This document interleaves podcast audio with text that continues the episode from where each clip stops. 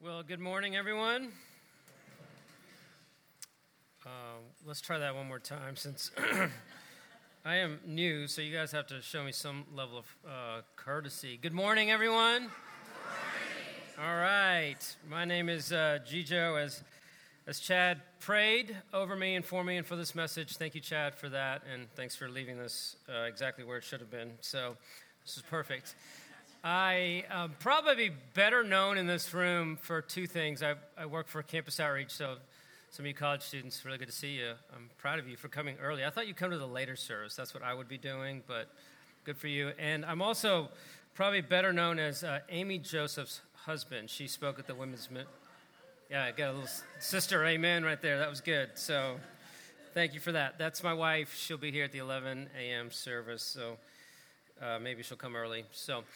Um, I also am just really thrilled to get to preach the next three weeks after this, so four weeks total. Usually I come and go and don't really get to stay long, and so I, I plan to stick around after, mostly because I have to. I think there's another service these days. So, and but more than that, um, if uh, something resonates with you and you want to email, just please feel free to do that through Chad and Mike, and I would love to connect afterwards. I had lunch with uh, your pastor Stephen this week, and made a deal with him. He said, Listen, if you could just really do a terrible job, that when I get back, they'll be longing for me like they're longing for Jesus to come back. So, I, so I'm going to oblige, and uh, we'll take care of that. So, well, we're in the season called the Advent, the coming of Christ. And let me uh, frame this out for you a little bit. There is this thing called the liturgical calendar. And in this liturgical calendar, it's a yearly cycle that corresponds to the life of Jesus from his uh, birth through his life, through his resurrection, and even beyond that to the outpouring of the Holy Spirit. And so it involves some major holidays Easter, obviously, uh, Christmas as well. And this is the season in which we're kicking off the coming of Christ. And you've heard it over and over, but it's a, it's a season in which um, the, the theme of waiting, the idea of having to wait on things, really just emerges. This goes beyond the sense of like, you know, your children having to wait for their Christmas gifts to be open on the, on the morning of Christmas. It goes beyond that to something really deep into our hearts. And so, what I want to do for the next four weeks is really talk about this theme, uh, kind of weave together uh, a story from the book of Luke, and in particular, Zechariah. This character I want to introduce you to in a second if you haven't been familiar with him. But so, weave together Luke 1, the story of Zechariah, and this theme of waiting.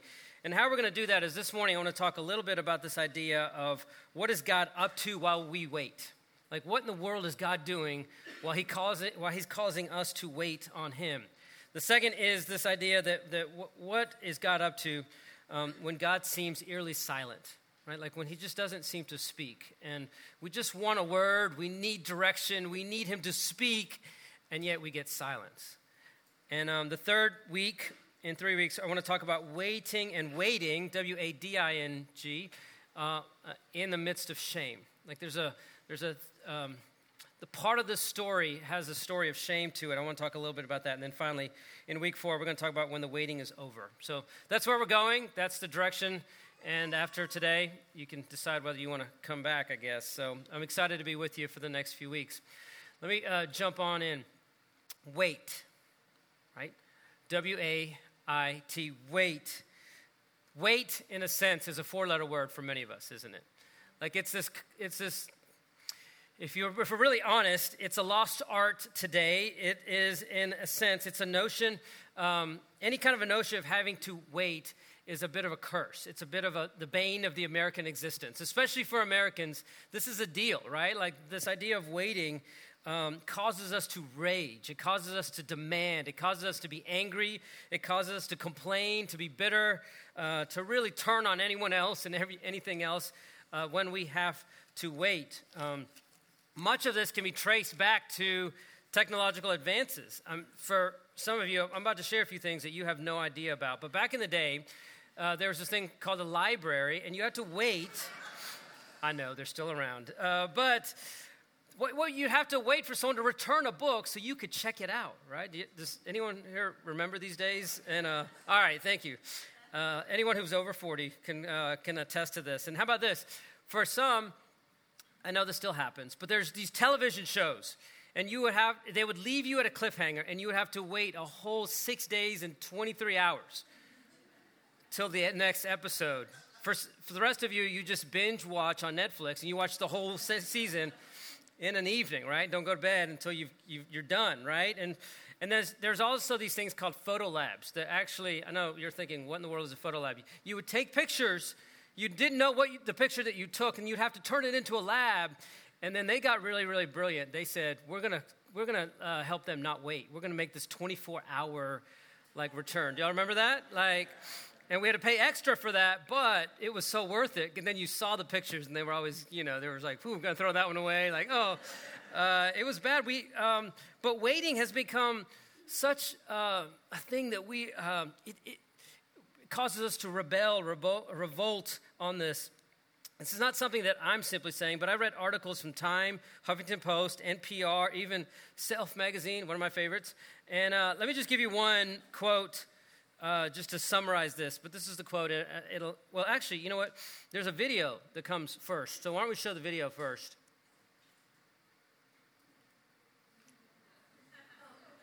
Oh no. Wait for it. Wait for it. I got you, did I? That's the video. You saw it. All right, good. Uh, you get the point. Uh, you have to wait and wait and wait. This happened in the middle of the Alabama Georgia game yesterday.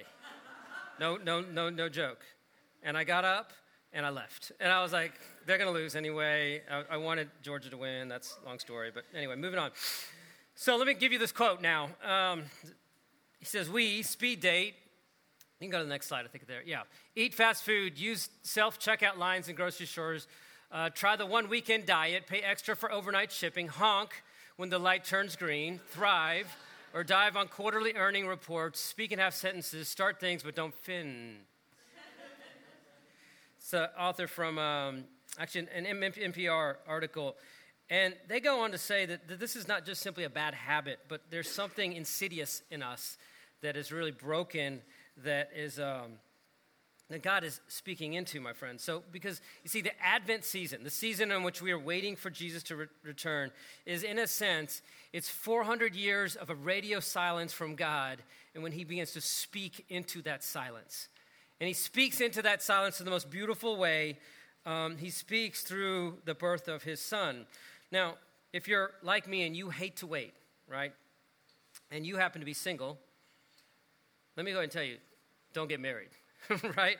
Because uh, my wife has to wait on me so much. See, y'all thought, y'all thought I was going to talk about her, and um, I've been married too long to do that. That's foolish. But, uh, but if you're married, and uh, yeah, some of you young guys are like, yeah, young, young married, like, talk about her. Mm, my bad.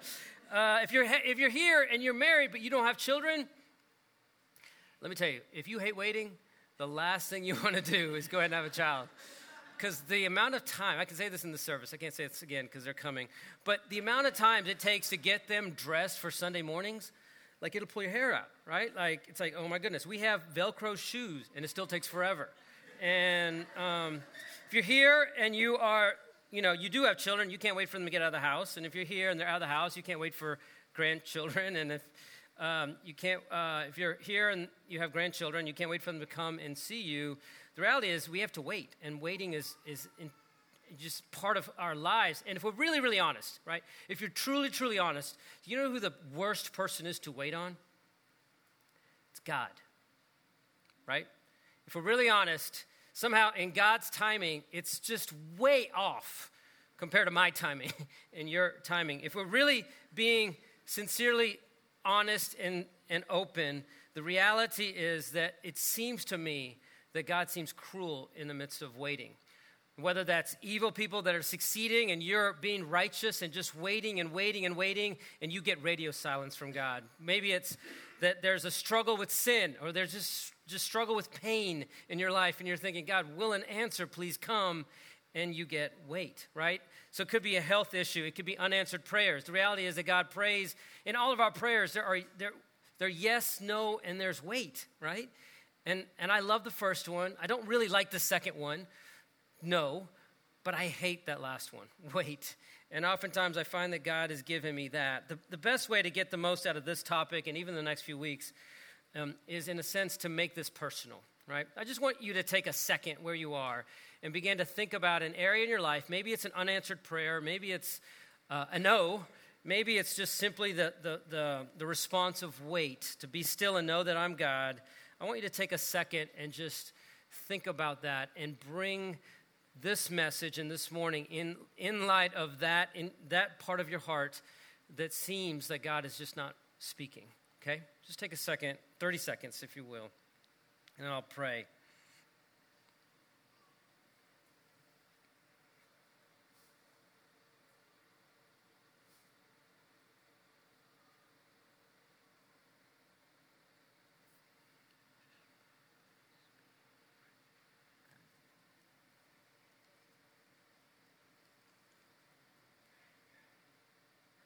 Jesus, 30 seconds seems so long, and I, uh, 10, 15, 20, 25 years of praying for things seem cruel when you haven't answered. And, and yet I think about those 400 years of, of God's people just waiting for you to show up.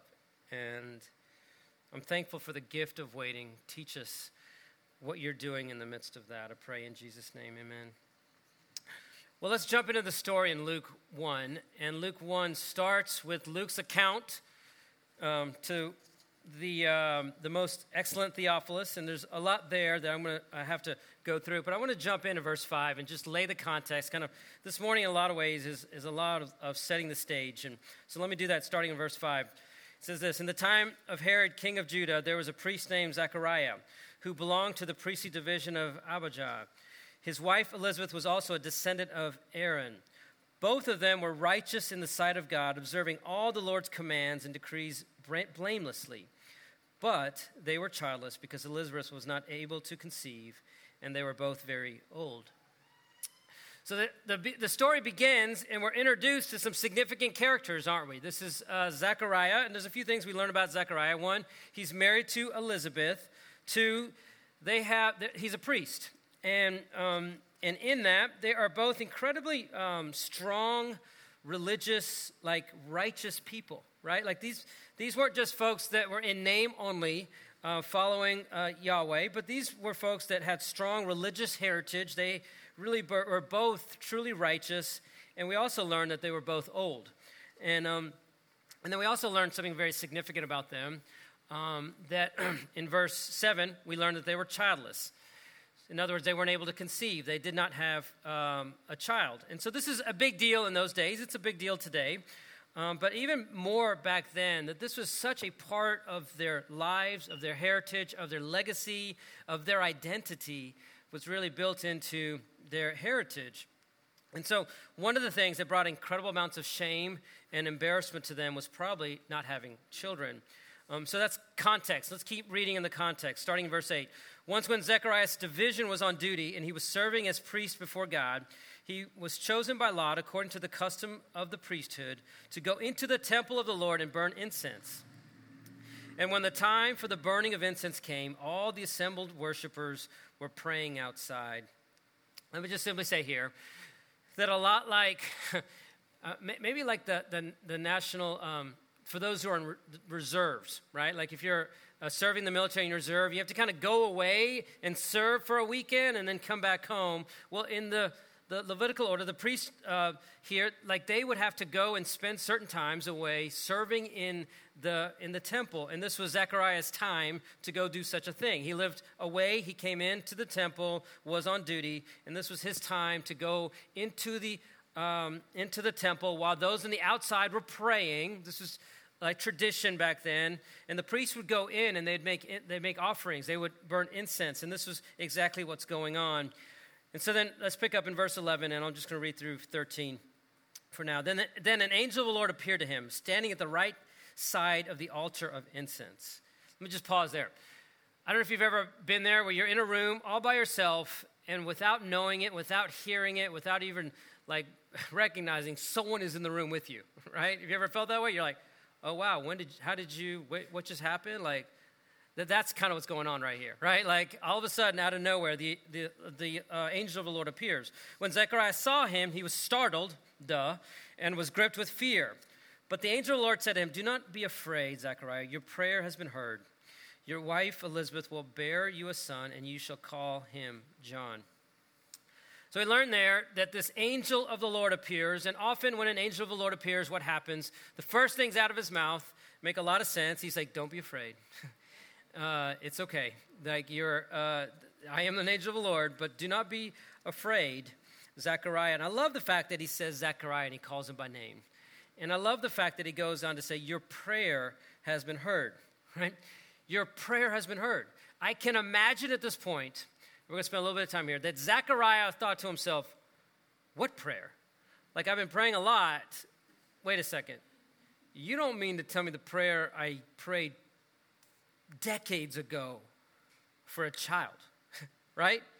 Um, my dad is 77 and my mom is 76, and he's, uh, they, he has a lot of health issues. And um, there have been multiple times in the last year that we thought this might be the last weekend uh, or last time that we have with him. And God continued to keep him alive and well and in a, still in a bad state. But um, when I read this, I kept thinking about folks of old age. I've spent a good bit of time with my dad in the last few years. And I thought that would be crazy to think about, like my parents having a child at this point. And that's a little bit of what they were experiencing. Because, and no doubt, in their village and where they were, they, they were probably grandfatherly and grandmotherly in a lot of ways and they're having a child, prayers that, like, I know he probably stopped praying decades ago are being answered. This is a crazy, crazy moment for Zechariah. And um, he must have thought to himself, I, I stopped praying that years ago, and yet you didn't stop listening, right? There's incredible amounts of beauty in here. So, my question is this What in the world is God up to when he causes us to wait?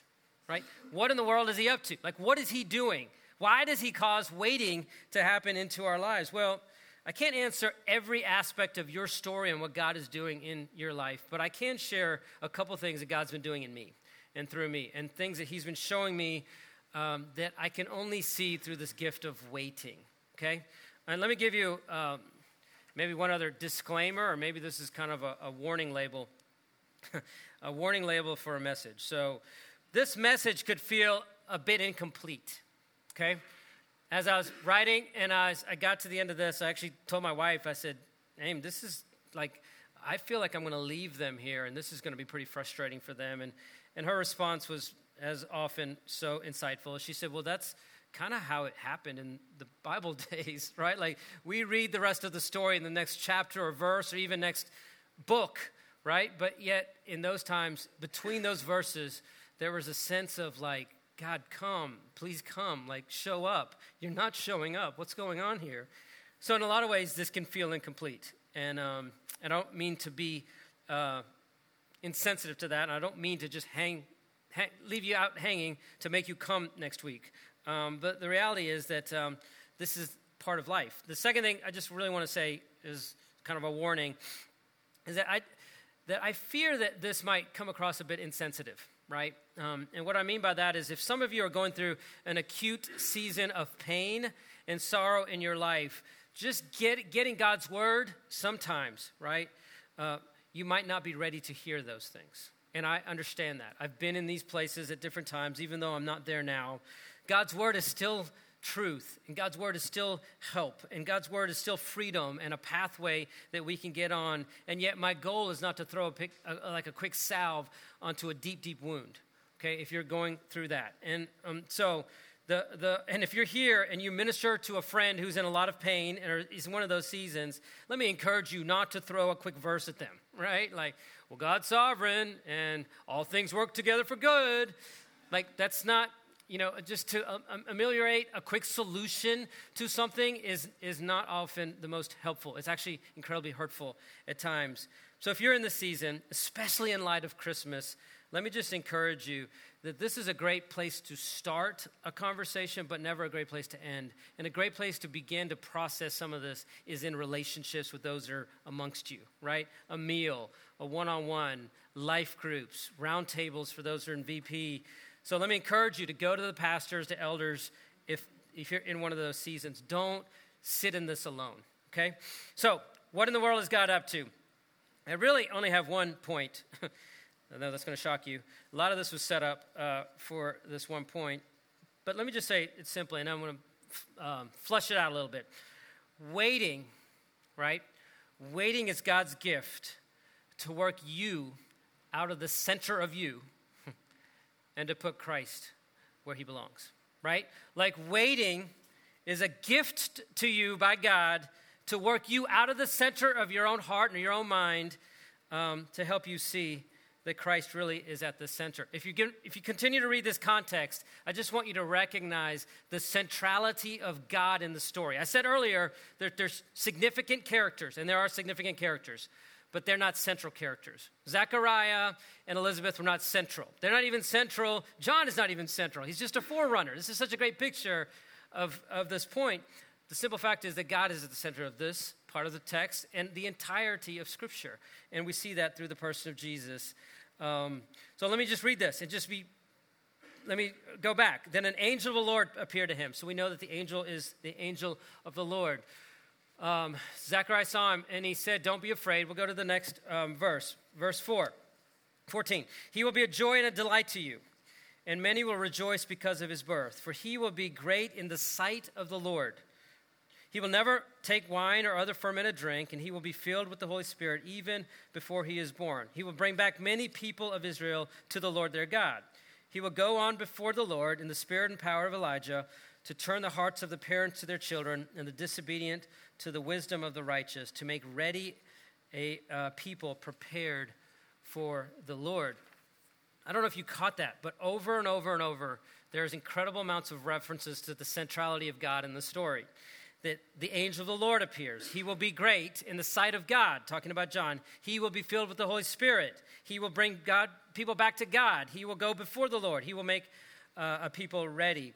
And the, the simple thought is that, you know, if you really begin to go to Zechariah at this point and go, um, I doubt he says this, right? I doubt he responded, even in his own heart, Lord, really? This is all about you? Like, what about me?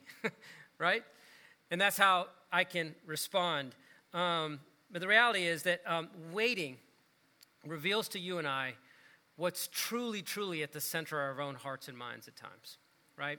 And what God does through waiting is He begins to gently and over time begin to kind of unearth that thing which is central so that He can be in that place. Like, um, before you uh, judge Zechariah too harshly, you know, um, the story continues, and we'll get into this next week.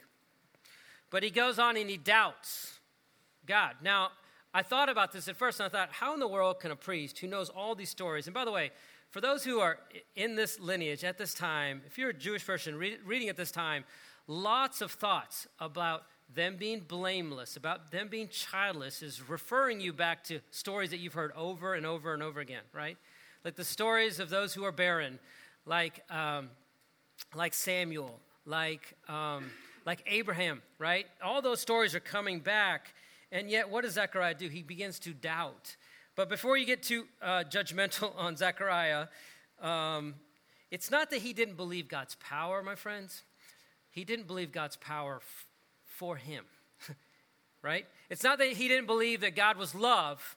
It's just that he had a really hard time believing that God was love to him, right? It's not that he didn't believe that, that God couldn't forgive, but it's like, wait, you can forgive me for what I have done. He was in the temple making sacrifices for others. Little did he know that his greatest pain, not having uh, an answer to God's prayer, would be the forerunner of the greatest thing that he needed, right? Love and forgiveness and God himself. So, God being central, right, is truly the only way for us to be significant. For God being at the center of our stories is really the only way in which we find our true amount of significance. Um, so let me share this kind of more anecdotally, and then um, I'll slowly bring this to a close. And I thought about this kind of a bit of a humorous way, but I thought about the answer to this, my friends, is old Saint Nick, right? Old Saint Nick. And you're thinking to yourself, really? You're going to talk about Santa Claus? Um, well, show the picture. Uh, Does anyone, this is kind of a great uh, Jeopardy moment. Does anyone know who that is? You can raise your hand. You can guess wrongly, it's okay. No one, no one has any clue. Don't worry, I wouldn't have either.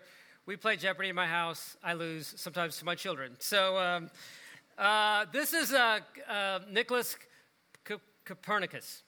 Does anyone know who he is? It's okay if you don't. All right, very good. Well, let me just simply say, give you context to this history lesson.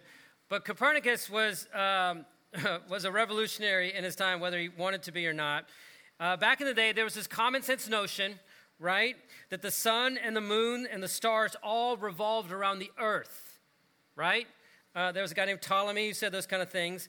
And the reality is that um, because of that wrong view, there were a lot of scientific uh, proofs, there were mathematical formulas, there were.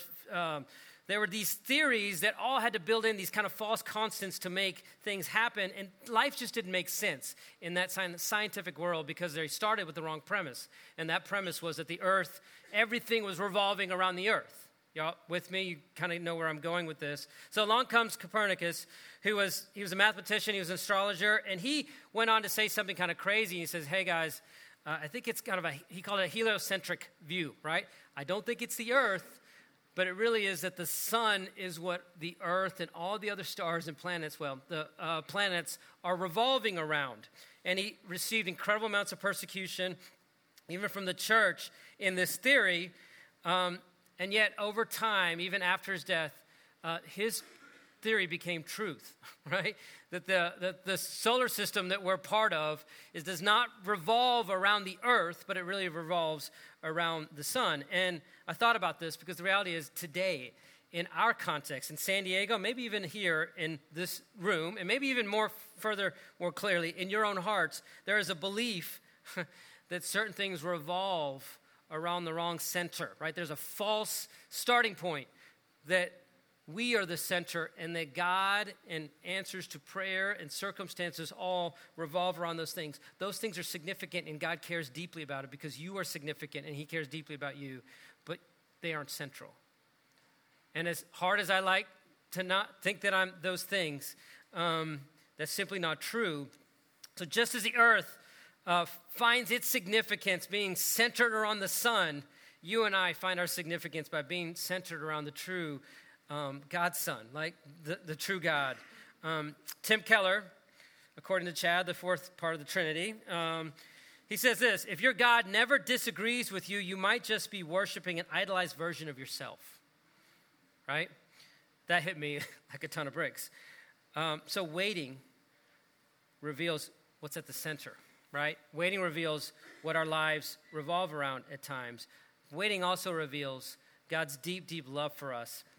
Because the reality is that when God is central, we begin to see and experience our significance. By the way, Isaiah 40 is an incredible parallel story or, or, or to this. Okay, Isaiah 40 is the, God's people in exile, and God's answer has come, and, and he starts by saying, Comfort, comfort my people, right? Your time of sinning against me has come to an end. I'm, I'm showing up. And it ends with saying, Those who. Um, wait on the Lord will renew their strength, right? Remember that context? That's a, it's a beautiful, beautiful picture. And a lot of what you see in Isaiah 40 is God recentering them around the creator of the universe. Beautiful, beautiful chapter. I, I really commend that to you. So, waiting, in a sense, is God's gift to you to move you out of the center and yet help you be significant in His grand story. And the implications of this is that, um, that simply when you begin to realize this, the weight of waiting turns into worship, right? That when you begin to realize this, that the, the pain that you experience begins to have a lining of purpose. The temporal issues that you have, 2 Corinthians 4 16 and 18 talks about this. Really, you begin to see an eternal perspective. Um, that when God brings waiting into your life, it brings a space that only can be created for your Savior, right? In a sense, He's creating space in your soul um, and sometimes through the pathway of pain and sorrow. Um, friends, that there's no answer of no and there's no answer of wait that doesn't have you and at his in his heart. It's enlarging a place for you to have him and more of Him and to experience Him. He's the one who turns our waiting to worship. He's the one who provides strength. He's the one who renews our strength, as Isaiah 40 says. Um, for those who wait on the Lord will renew their strength. They will mount up with wings like eagle. They will run and not be weary. They shall walk and not be faint. Let me just end um, with a quick story that might be helpful, and then we'll close this out. Um, Tis the season, and I actually thought about the story just recently because my kids, I have 11 and a 10 and a 5 year old, and they are all into Legos. If you've ever been around our house, like you want to wear your shoes, right? Like you don't want to step on Legos because that's uh, what happens. I don't know how they make it through their room, but they do somehow unscathed, but I never do. So got to wear shoes. And, uh, but years ago, uh, let me just real quick context. There's often people call it a trilemma, right? That God is all knowing, all powerful, and yet allows evil into this world. That's a that's a real thing. I don't mean to shortchange that, but that's a real thing. Well, leave that in the back of your context. And so my uh, one of my children comes to me and he says, "Hey, Dad, um, we got him um, a tablet at the time, and he knew exactly.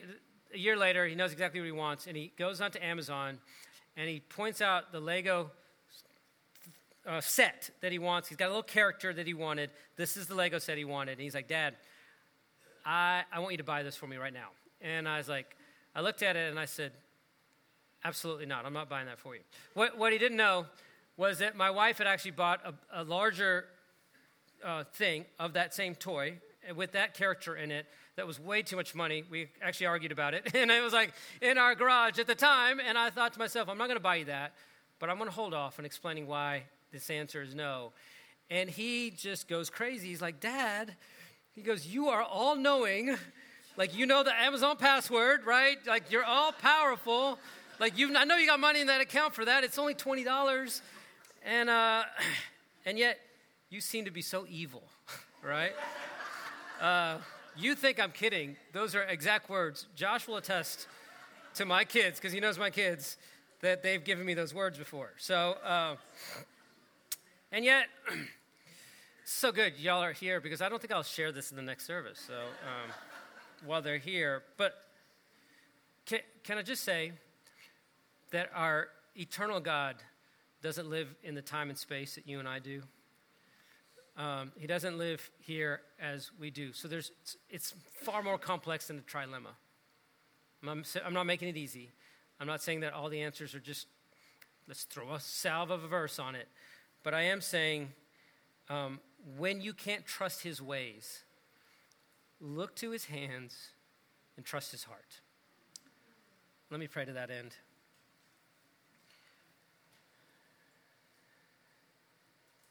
Jesus, I know we're going into communion, and what a gift that you have given to us as a reminder of your love for us, of the fact that you have been broken for us, that your blood has been shed for us. Um, that God, we don't get you oftentimes. Would you give us grace to trust you even in the ways that we don't get you? So give us grace when we don't understand your ways to look to your hands and to trust your heart. Lead us through the power of the Holy Spirit to that end. I pray in Jesus' name. Amen.